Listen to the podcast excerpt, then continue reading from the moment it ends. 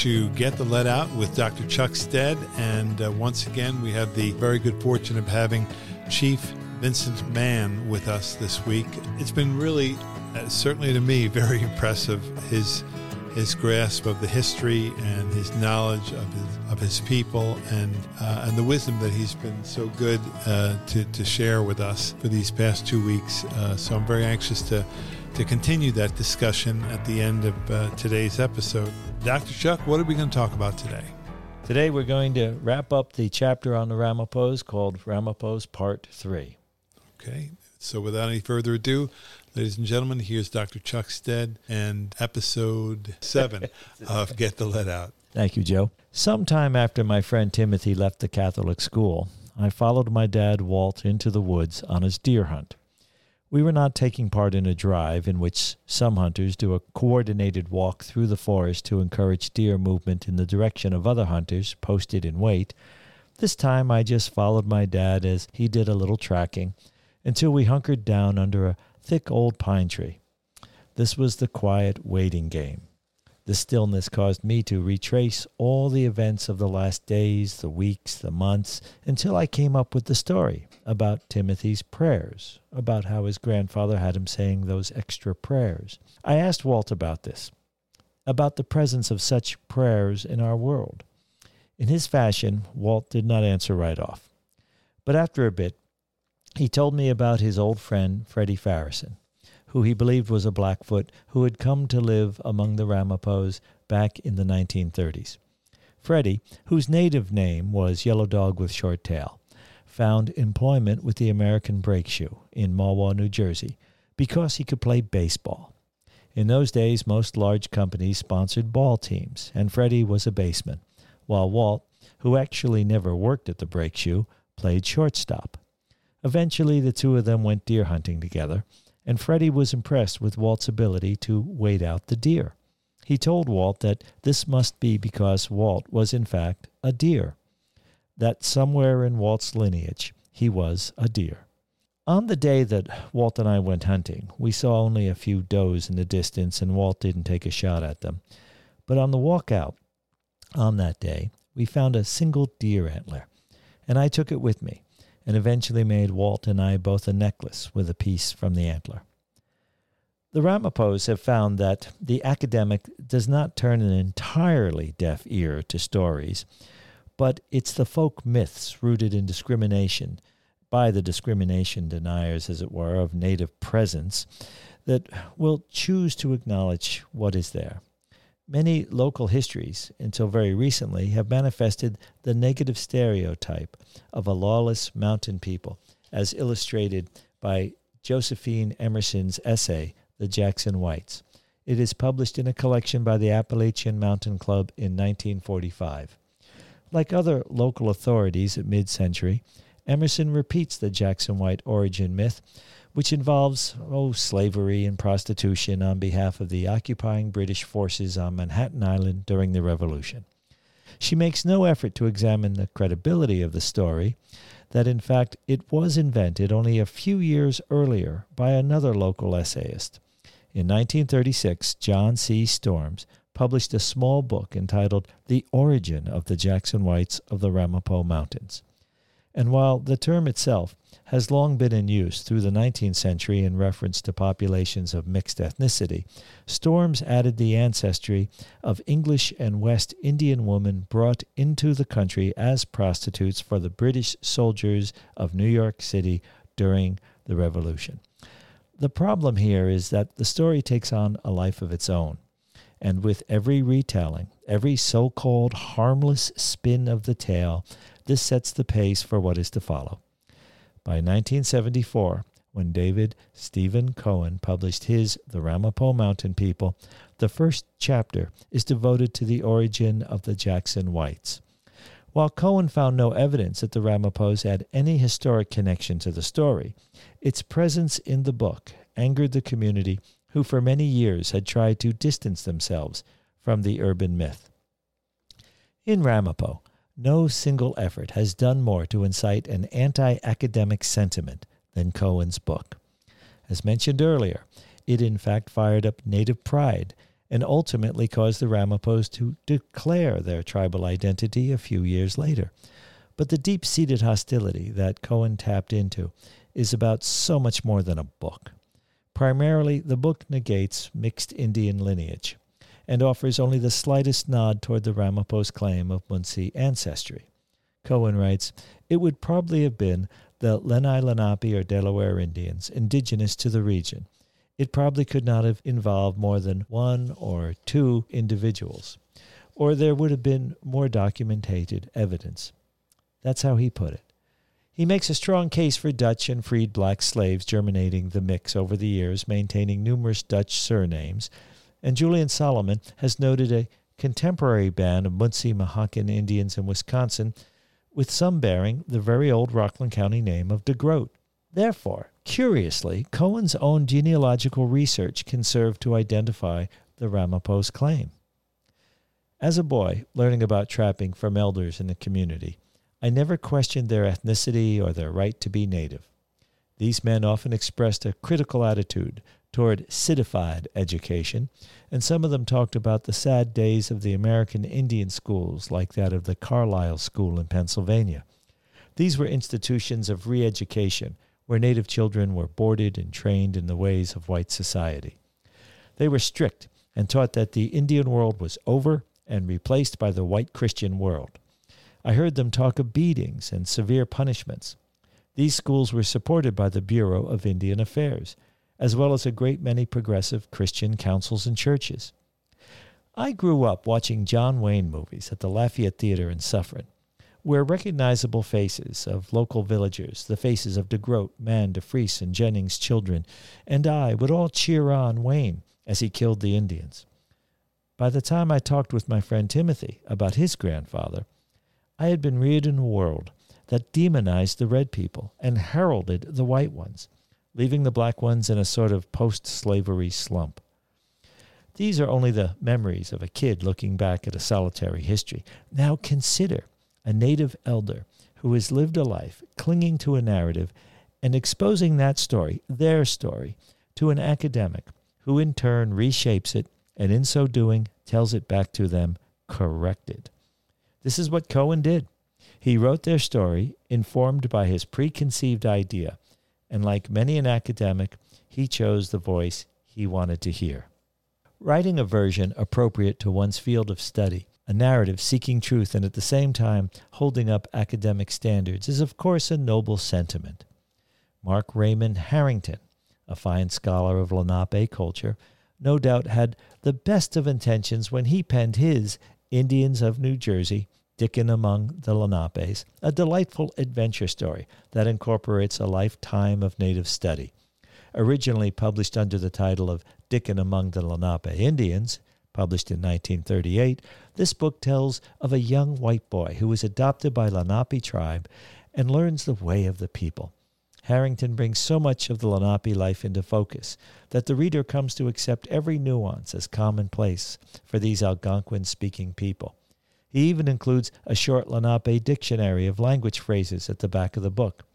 The Dickon adventure was popular among white as well as native school children, as it was seen as a vehicle to, well, neutralize the differences. In his exhaustive contribution to Kraft's masterwork on the Lenape, David Oestreicher, again and again with the tenacity of a legal investigator, argues down the Ramapos native ancestry. In one particular endnote, he comments on the argument that the Ramapo traditional herbal cures and folk remedies are similar to that of historic Lenape.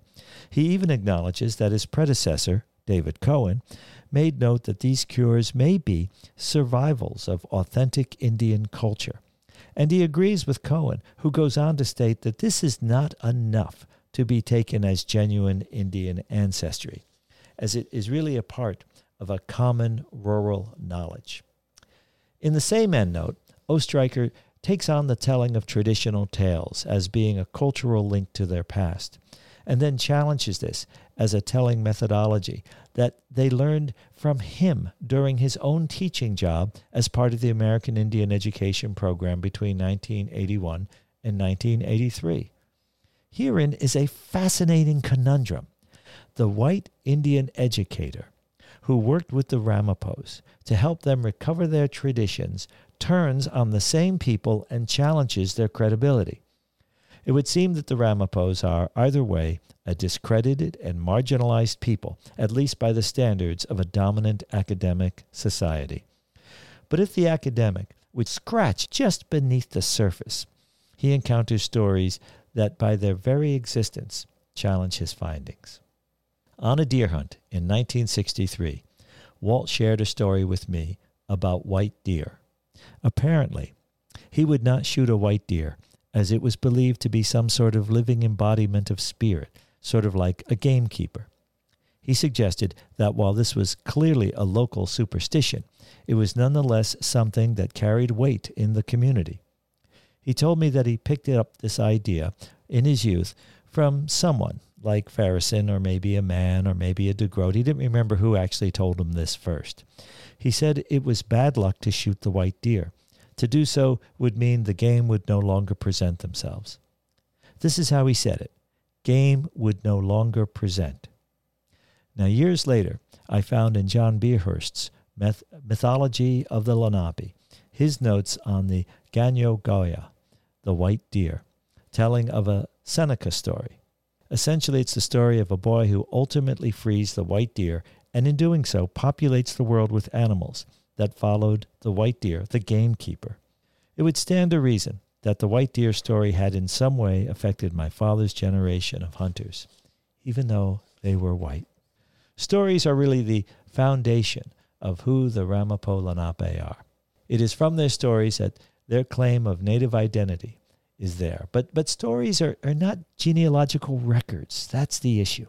In the world of the BIA, written records are the foundation on which native credibility is established. It is this final conundrum that continues to trip up the Ramapo. Being an oral people, their written record is scant at best. Howard Harrod, professor of religious studies at Vanderbilt University, tells us this. He says, fundamental transformations in meaning that occurred when traditions that were essentially oral performances, in which meaning was dependent upon the narrator's presentation style, are reduced to texts. Yes, the written word insists on traveling in only one direction, while oration embodies the freedom of spirit that allows for many directions. Shaping native culture, stories, and spirit into the written word transforms identity to the standard desired by those who shape it. Just as Timothy's grandfather insisted that the boy match prayers learned from an elder to the ones studied in the school, the Ramapo insist their stories will live beyond a BIA academic footnote of rejection. Today, the Ramapos hold powwows, share sweat lodges, while visiting nations come along and continue to study their own history. A determined people, their intent is to outlast their detractors. To be a Ramapo is to know there is a deck stacked against you, whether it's the musings of a Rutgers scholar, or as we shall see, the stigmatization of media and Hollywood. A question that needs to be addressed by this community is having long lived with a predetermined identity, one fashioned by an external ruler, can they leave it behind? Familiarity, even with negativity, breeds a certain security. Shedding what is familiar to embrace what is not is a powerful commitment, and it requires a powerful medicine. Medicine comes in many forms. It can be helpful or destructive. It's usually a little of both. A personality destined to be an American icon would further the process of buckling down to power, to which the Ramapos had long been accustomed. The work of the common man's industrialist, the maker of the Model T, was destined to impact the Ramapo watershed and the Ramapo people. That story of which is still unfolding.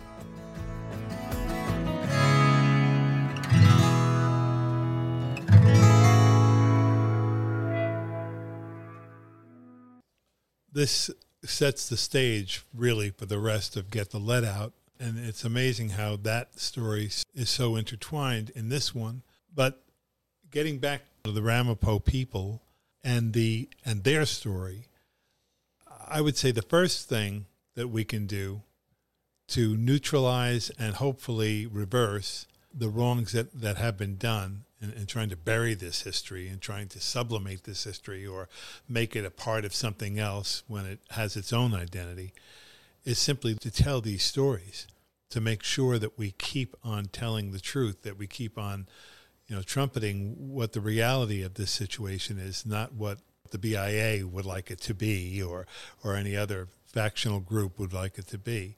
So spreading knowledge and information and hearing the voice of of Chief Vincent Mann and, and others is the first step.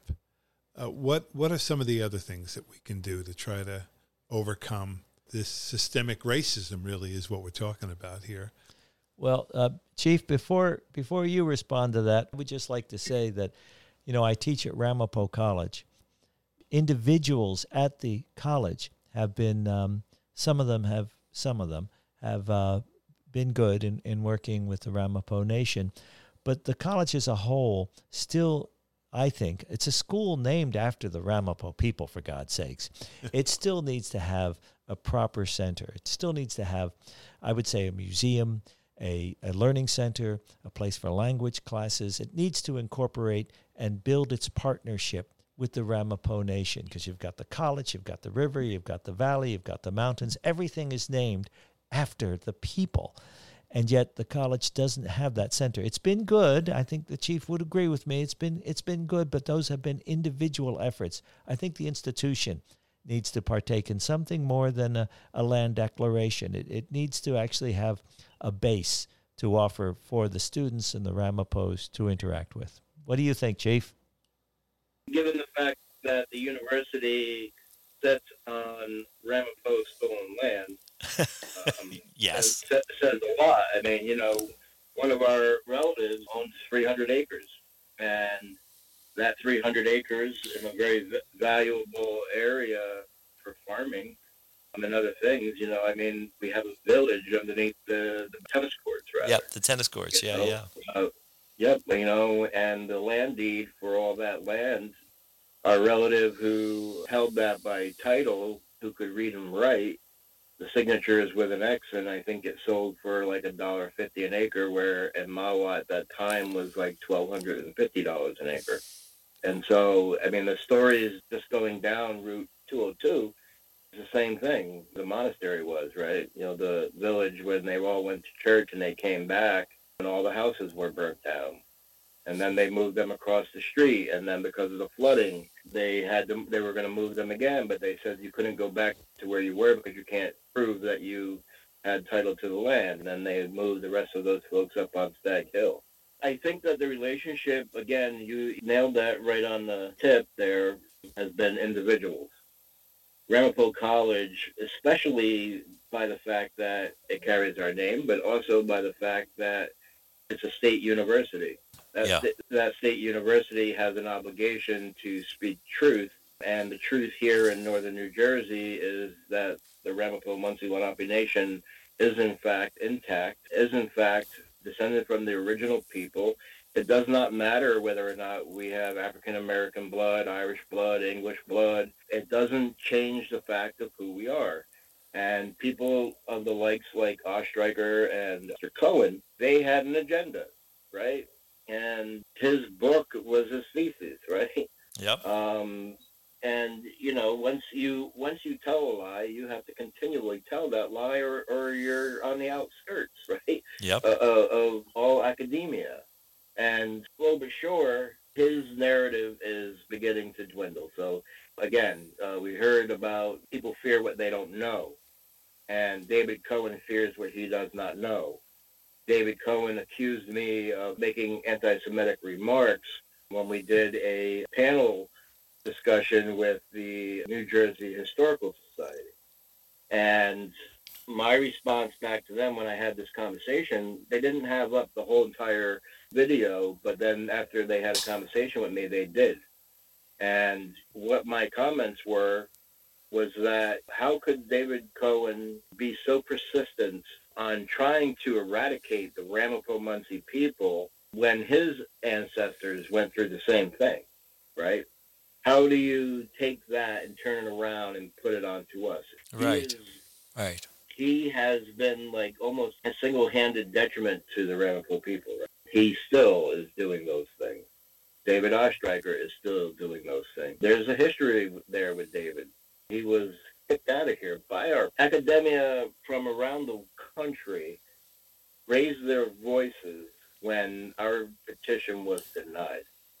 Even Rutgers University, they have an Office of Problem Resolution, offered to step into that. The late Kerry Edwards had to defend himself. And when he defended himself in a letter to the state legislature, he listed all of his credentials. His credentials took up two typed pages. They tried to say, oh, that we weren't who we were. And what he ended up proving and saying was that state of New Jersey's legislature did not just sit there and say, oh, well, you know, here's these underprivileged people. Let's throw this over there for them and they can become this and maybe the federal government will support them instead of us. That's not what happened. They did so much research to prove who that we were who the people are. And quite frankly, federal government does acknowledge who we are. They just don't acknowledge who we are for the government relationship where it's kind of stupid, right? because we are all dependents of the federal government. Yep. We're all dependents of the state of New Jersey. We're all dependents of the counties in which we live in, and we're all dependents of the towns in which we live in. It's the obligation of all of those entities to care for us, to help us, to be supportive of us. I have a, a, a tremendous amount of, I guess I could call it actually anger that an, another human being whose his, whose ancestral history would prove to be similar to ours, and yet that person decided that he's going to try to be this beacon on a hill, saying that the Ramapos are are just freed slaves and Dutch and German with one or two Native Americans. Well, I mean that's virtually impossible there are records showing that all the way back into the 1800s where there was over 2,000 Ramapos living in the mountains. Uh-huh. I mean, you know, Mr. Pierson, he stepped forward with a letter that he wrote to the forefathers of town of Ramapo, New York, when they were going to, they voted on already to call it Mechanicsburg or Mechanicsville. And he wrote in that letter that here we are, we have taken the land, we have taken the very lives of these people, and we have even taken their names.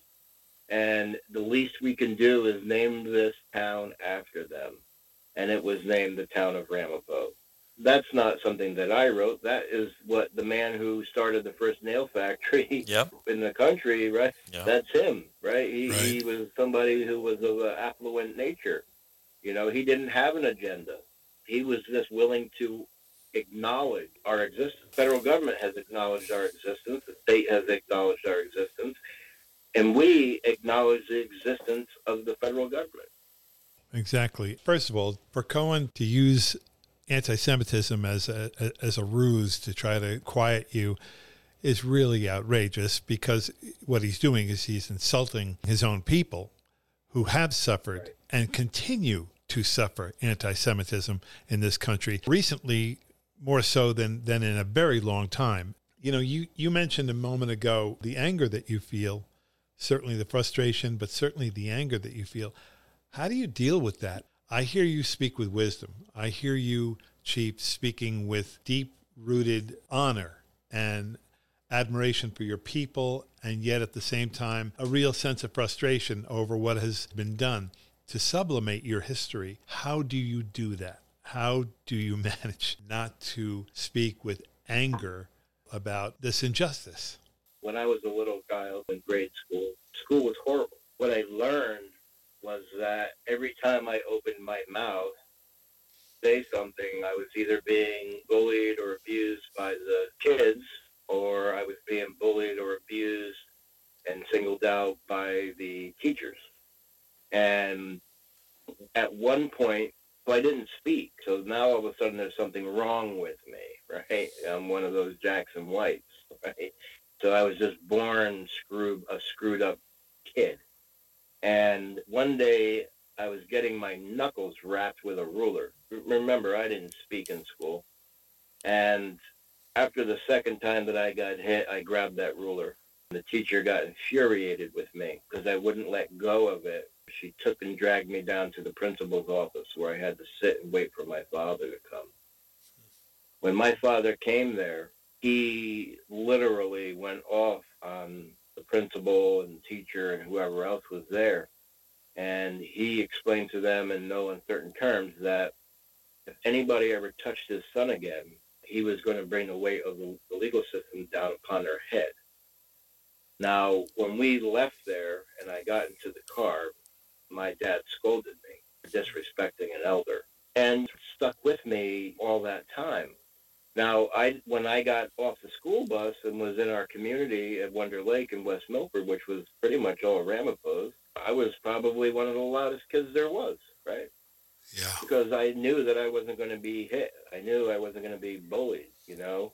Um, and so eventually, like around third grade, uh, at some point, you know, I was standing in line at the cafeteria. You held your tray and your fork and your spoon and your knife in your hand on the side of your tray. And I was just standing in line, and this German kid turned around and he smashed me over my head with his tray. Hmm. At that point, I lost it, and I went to give him back what he gave me, except for he put his arm up, and when he did, my fork stuck in his arm. and and then here comes the savage, right? Yeah, yeah. There you go. Yep. And yeah. then I was put into a room by myself, unattended, was totally distraught, seeing blood and screaming and yelling and the way that I was treated, and began to rock in my chair, and I fell over hit my head. Um, I believe I had to be taken to the hospital. Um, and then after that, I was taken out of that school and I was put into private school for two years to work with my hands. And the I'll never forget, and I believe it was in Morristown, the uh, person who ran that school, her name was Dr. Love. And Dr. Love wanted to put me on Ritalin, and my dad said, "No way, are you going to be putting my son on Ritalin? Good What's for going to happen to him when he turns 18 and goes out into the world? Yeah. So my dad pulled me out of there, put me back in school in West Milford, seventh grade, and I didn't get science and social studies because I had to go to another separate school to work with my hands twice a week. Huh. So I have been inundated my entire young life with being told that I don't exist, being treated as if I was enslaved to some system that they held dominance and sway over me. When I became an older person and I learned that I could express myself, I did. And a lot of times that came out in the form of anger. When I turned 30 years old, my whole world changed.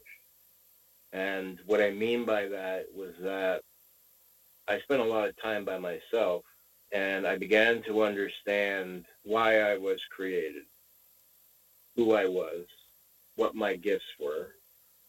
And the gift of, of listening before responding allows me to hear everybody's words, good, bad, or indifferent. And when I speak, I tend to speak with everyone's words that gives me compassion. That tells me that remembering our original instructions of wisdom, of love, respect, honor, and the one that is the most important that I walk with in my life from that time forward is humility.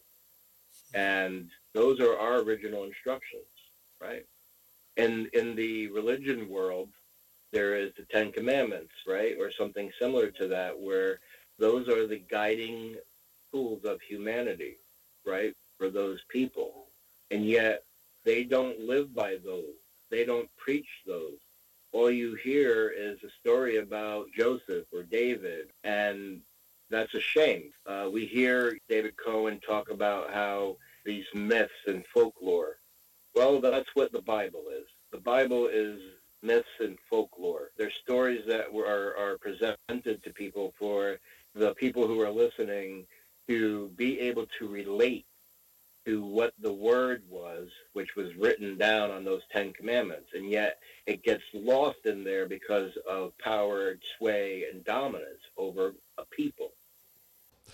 You know, what I hear in what your father said and now what you're saying is a kind of a quality of restraint, a quality of self restraint, but also a quality of of temperance, of empathy, of uh, of all the things that are required in order to have a decent and a meaningful conversation. Your father did two things in, in the story that you told. He he told the truth to the people inside the school, the powers that be. He told the truth. He presented the facts. And then when he came outside, he basically said to you, You're never going to be able to benefit from that truth or those facts if you get into fights and uh, disrespect your elders. You've got to somehow broker the both, both of those two things together, which ain't easy. It's just really hard to do. And yet, it's what Martin Luther King has done, it's what Gandhi did, and it's what I think you're trying to do right now. Yeah, I, you know, I just to add into what you're saying, it's an inherent trait of Munsee speaking people. Before 12,000 years ago to 2023, it's inherent of us. Yes, we can defend ourselves. Yes, we can get on a pulpit and scream and yell. Yes, we can show up with a picket sign. Yes, we can physically defend ourselves. But that is not the first thing that we do. It was never the first thing that our ancestors did. We are known as the peacekeepers, right? The Munsee speaking people. We were the ones who kept this entire region stable. The, when the British and the French decided that they were going to utilize people in a certain way, they tended to to remove that. I mean, we had our that was our civil war. My great grandfather Abram fought on the side of the Americans. Yeah. That's the side that he fought on in the Revolutionary War. Other Munsee people or other Lenape people, you know, were on the side of the British, and they'll stand up and say, "Well, we we were the ones who killed 200 and something Americans." Well, that's fine, but the British, you don't speak British now, right? I mean, that that kind of thought is something that is taught. No one is born into this world with hate in their heart. Everyone is a good human being. And if everybody carried their original instructions of love, respect, honor, wisdom, and walked their entire existence with humility, if you walk your life with humility, that you will never think that you are better than that person standing next to you, regardless of where they come from, what color they are, what language they speak, boy or girl, it doesn't matter. And if we remember those original instructions, if we go back to the Ten Commandments, if we go back to, you know, the, the original words that have, were ever written and get rid of all of the words in between, what an amazing world we would be living in. Why do we have multiple creation stories? Because Kishala the creator, right, removed us from this place. Hmm. Because humans were given the gift of free will. The gift of free will is something that is abused. It's not kept in the balance of life.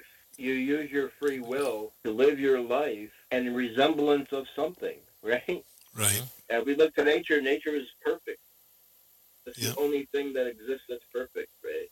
That's true. The Creator has given us everything we need to survive. The natural gas in the, under the in the land, right? It means the oil in the land none of those things would be a problem if we human beings didn't use our free will to want to take that and extort it. When you walk with humility, you're always thinking about everything and everyone else. You walk your life in a good way. You know, this is a perfect way to end the stories because what you've just said is really, I think, at the heart of the of all of it. You know, I'm reminded of the great quote, "The arc of the moral universe bends towards justice." This is how you bend it towards justice by sharing this wisdom, by trying to speak in peace but in truth. I really appreciate that we've been able to do this.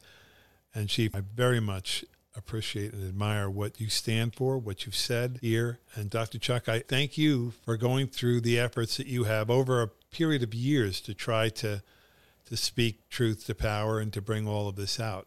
I hope we can have more of these conversations. Well, this is good. I mean, thank you. This is this is your production. This is the the work that you do, and it's it's great. It's a wonderful vehicle. And Chief Mann, um, this has been a lot of fun. I hope that you can come back sometime for some a uh, few more episodes. It would truly be my honor. Thank you so much. I also want to say thank you very much to Chief Vincent Mann. And we're going to continue to tell this story. And, and I've got my homework cut out for me now. I need to, I need to do a lot more uh, studying and research myself. But boy, what a great start. Thank you all so much. We'll see you next week with more Get the Lead Out. Take care, everybody. Thanks a lot.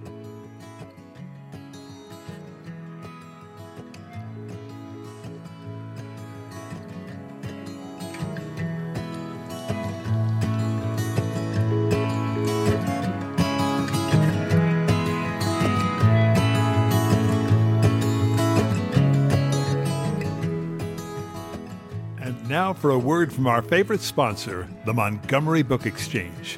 It's your hometown used bookstore located at 61A Clinton Street in the heart of the Montgomery, New York business district. Folks, you're going to love the Book Exchange. This is a place where great books survive the test of time, where you can enjoy a book read by readers a generation before you. You might even find notes in the margins giving you an insight as to what mattered most to that previous reader.